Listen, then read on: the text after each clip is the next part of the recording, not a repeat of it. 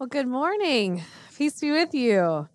Uh, our scripture this morning comes from the Gospel of Matthew, chapter 9. Hear the word of the Lord. When he saw the crowds, he had compassion on them because they were harassed and helpless, like sheep without a shepherd. Then he said to his disciples, The harvest is plentiful, but the workers are few.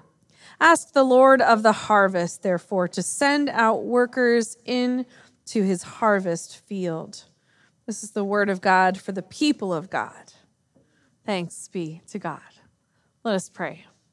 Gracious Lord, I thank you for your word, and we're, we're just grateful that we can be uh, together and know the power of your Holy Spirit it works through your word every time we read it. So we pray that your spirit would move among us and open our hearts and our minds that we would receive what you have for us this day. And gracious Lord, will you also then take these words of mine, turning them from water into wine, because we know that you will take even the simplest thing and do a miracle with it. So do that now again here in our midst this day. In Jesus' name, amen we are making our journey through Lent here. We are taking a, a walk uh, through our study and through this series, The Walk, and we're in week five. It is almost Easter, folks. It is crazy how quickly that that happens. Um, but as we were walking, we have been talking about how important it is that we would come together in worship, right? But then also we would spend time in prayer every day. And we've talked about how we can do that five different times during the day. We've talked about the, the significance of coming together to be able to study God's word, encourage one another, challenge one another with it. And then also just the importance of spending a little bit of time every day on our own um, just taking a time to read maybe five verses or five chapters a week, or just to know God's voice, to hear God's voice, and and to see how God is leading us because there's power in the Word of God. We've talked about how when we come together to serve, we can make a big impact on our community and on our world, but we also need to take moments to just offer kindness. A couple couple little things every day that can offer kindness and make a difference in our community. Last week, we talked about how when we come together, we can make a difference when we give, and, and great things can happen when we give. But we've also said that we need we should be challenging ourselves to how are we able to give? Are there five ways over the next month or or even in the next year that we can significantly um, give and make an impact? in mission or in the life of the church or in the life of, of someone that we know. So, this morning we want to talk about um, another thing. One of the other essentials in, in living the Christian life is being able to share our faith, to be able to speak uh, the gospel into someone's life and to be able to share that. And so, coming together again, we come together and we share and bear witness to the goodness of God in, in our community as a congregation, as a church, right? Because, because we are a place where people are welcome to come and participate in worship. And, and we um, also are, are a church that's always open, right? There's always something going on. And uh, whether it's a craft show or Boy Scouts or or we're always welcoming people in and then helping to participate in things within the community as well. So our name then becomes uh, synonymous with those who who act like God, who who share God, and that's one of our missions as well. That we would be able to share um, share God with people, and then we're going to hear also of a challenge that we would, on our own, individually, be able to share our faith several times throughout the course of the year, at least, if not more. That's where we are this morning.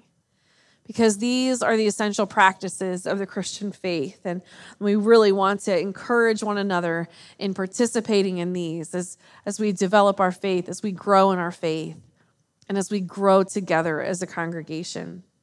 I'm so grateful that, that we have this life and this experience right? We have all, in some way, been shaped by, uh, by others because other people have shared their faith with us. And it's incredible how when you hear someone's faith story, or when you're in conversation, or maybe as you've been, uh, as you grew up as a child and you heard somebody else talking about their faith, it strengthens our faith or maybe even helps bring into focus what it is to even have a faith of our own in Jesus Christ. I know that there are many that I could name, right? I could I could talk to you, and I have shared with you about my parents or my grandparents. Um, there are all kinds of youth leaders that have been important in my life and different pastors that have really helped shape my life. But but I would say that probably you know in the moments in the in the season where I was really taking on my faith for myself in the in the ways that I was recognizing that I wanted to to to declare for myself that I believe in Jesus and I want to live my life for God. Not only not no longer was it just what my family did, but this was what I wanted.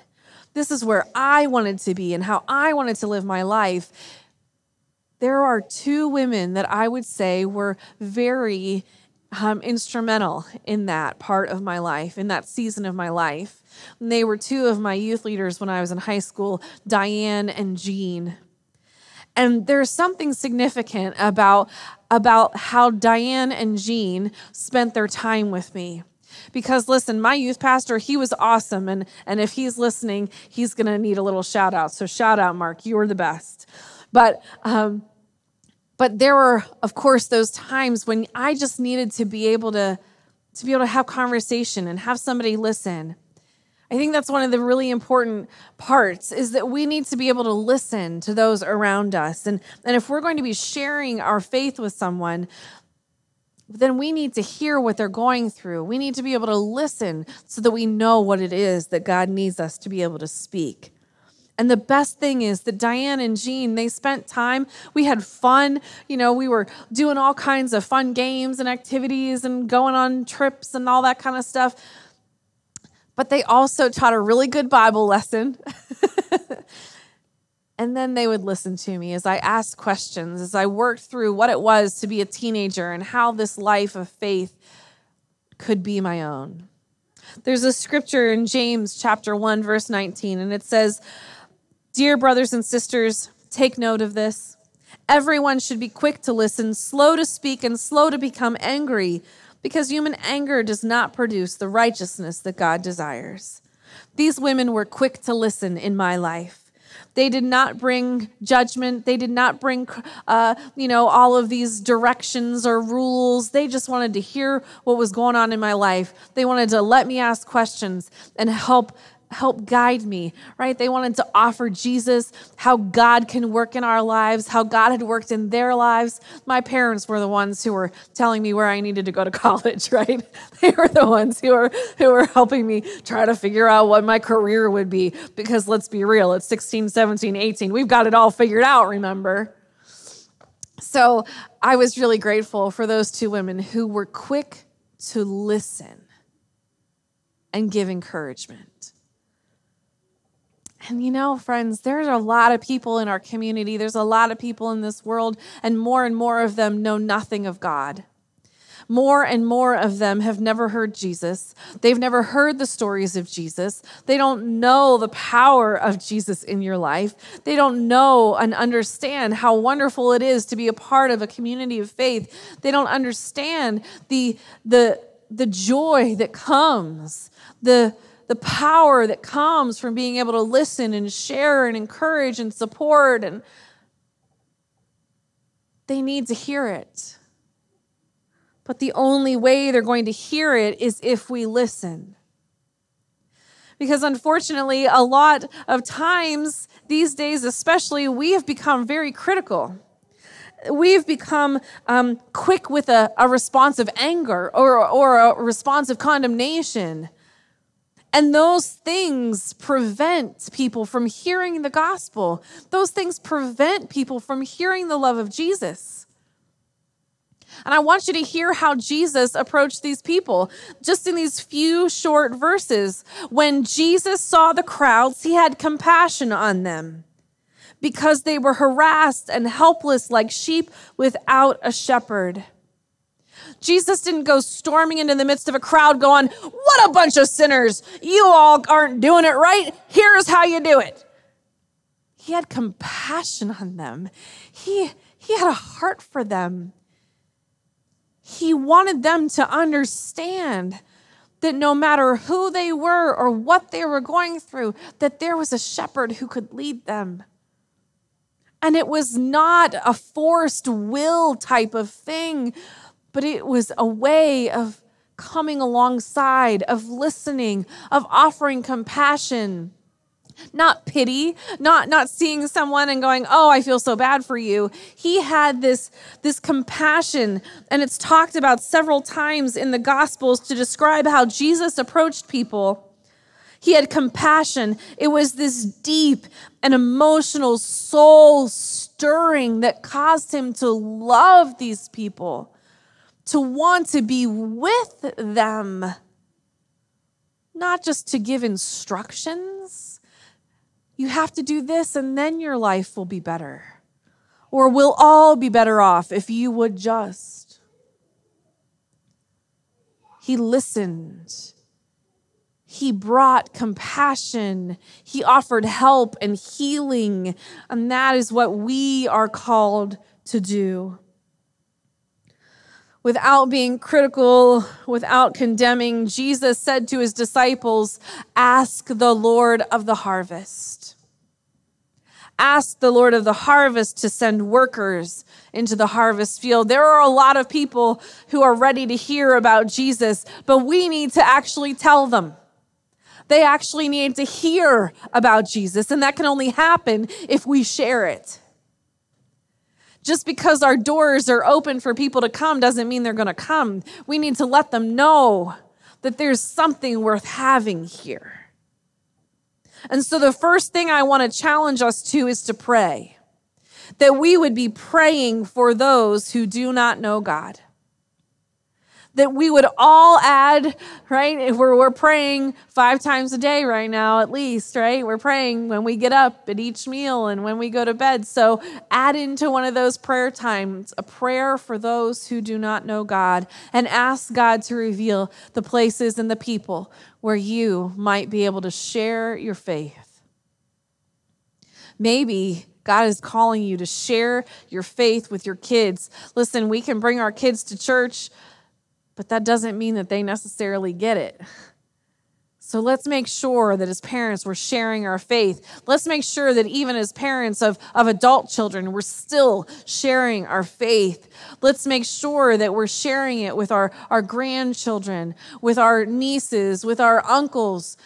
There might be people in your family that need to hear who God is in your life, and that might make all the difference in their life. So maybe it's a family member, maybe it's somebody you work with, maybe maybe it's somebody that you are are in a club with or that you uh, serve the community with, right? Maybe it's another parent on the baseball team or or somebody that you play cards with or or someone that that you meet with every every month for lunch. You just have a group of friends that meet. So be praying about who it is that God would have you share your faith with. And then don't be surprised if if it also ends up being that person that you're just trying to offer that bit of kindness to. I had someone share with me last night that they just wanted to offer that kindness. She said she heard my voice. I think she heard the nudge of God, but not my voice. It was God talking to her, right? She, somebody was just having a really hard day and, and she was at the grocery store and she just walked over to the woman and said, I don't know what's going on, but it looks like you're going through a rough time and I'm going to pray for you. And she said, Thank you so much. And she actually shared about what was going on in her life. Don't be surprised if you think this is just some simple thing and all of a sudden God says, Now tell her why you've got hope in me. because that's another thing that scripture tells us in 1 Peter 3:15, always be prepared to give an answer to anyone who asks you to give the reason for the hope that you have. Now we're all thinking, wait a second, how do I do that? Here's five simple questions. I want you to think about this because it's really that simple. But if we don't practice it, if we don't if we don't think about it, then it feels a little overwhelming. So I'm going to make sure that this is in our weekly email too. So if you don't get our weekly newsletter email, make sure you re- on your way out, or if you're there on the chat, make sure you put your email. Um, you can write it on the end of one of the, the bulletins, stick it in the in the offering basket back there, or or just put it in the chat. Chat will see it, and we'll get it. Five little questions to help us shape a simple way of sharing our faith. Think about this. What was your connection to church growing up? Are you one who was in church all the time? Or were you one of those kids who just saw that there were churches and some of your friends maybe went, or you just never had anything to do with it? Maybe, maybe you were the one person in your family who went because a neighbor kid was going and you wanted to go too. What was your connection to church growing up? And then, how was your family associated with church? Were you the only one in the family that went? Did your whole family go every week? Were you there with your parents and your grandparents and everybody? Was it just you? Did you have did your family have nothing to do with church? The next question, what was your life like before Jesus? I mean, I knew I knew Jesus from the time I could I could talk. I, was never out of the church. I've always been in the church, so I always knew who Jesus was. But like I said, it was only when I was like in my teen years that I started to really grasp what it meant to have a faith in Jesus for myself. And and so before what was what was life like before you really knew Jesus? Maybe maybe you didn't even know Jesus until you were 60 some years old. Whatever your story is, what was your life like before you knew Jesus? Then, number four, how did you come to faith in Jesus? How did you come to faith? Was it a friend that brought you? Was it a family member that was talking to you about Jesus? Did you, did you just show up at, at a church one day? Was it always a part of your life? How did you come to faith in Jesus? And then my last question is what has your life been like since putting your faith in Jesus? What's your life been like since you've put your faith in Jesus? Because these simple little questions, when you come to an answer, you can put that together in less than five minutes and be able to share your faith who Jesus is to you, how Jesus has been important in your life, what your life has been like because of that relationship of faith. And that is all you need. Because then, whenever you come in contact with somebody or, or, or your, your grandson comes over and, and he's just having a really hard time, maybe that might be the opening. That might be the opening that, that you're able to say, you know what? I hear you, man. I remember what it was like to be a teenager. That wasn't always easy. Let me tell you, let me tell you how I've made it through or that coworker who just needs some encouragement. And when you're able to say, here is the hope that I have, and this is the reason I have that hope, it's because of my faith in Jesus. Lives will begin to change. So we need to pray about who we're going to be, God wants us to share our faith with. And then we need to be able to have a story to be able to tell. And then we need to look for opportunities to be able to share Jesus. And why not take an opportunity to be able to invite people to worship, to invite people to church? Friends, this is a great season to be able to do it. Do you know what's happening next weekend? Next weekend is Palm Sunday. We get to watch the kids run around with the palms. Yes! But then there's also a breakfast. I mean, hi, if it's not enough to like say, hey, come watch the kids run around with a parade and sing songs, because that's adorable. Who doesn't want to see that? There's also food. Come for a pancake breakfast and sausage. It's some of the best sausage around, I'm just saying. But that's a great time to be able to invite people to come. And Easter, we're going to have sunrise service and our regular services, and they're just going to be, whew, they're going to be awesome even greater, right? Because we always try to show up a little bit more for Jesus on Easter Sunday. So invite people, take this challenge because we as a faith community, we can do this. We're already witnessing to who God is and the love of God in our community and in our lives. But we need to take this challenge as well. Be, be intentional with it. Be, be prayerful about it. Be willing to be used. As we're willing and able participants, then then lives are changed and transformed. And we don't know what part we get to play in it because I don't know how it happened for you, but in my life, it, I didn't like hear about the story of Jesus, believe that moment, and, and all of a sudden my life was completely different. Now, some people do go through that, but not everyone has that conversion experience like Saul on the road to Damascus, right? That blinding experience and a complete transformation.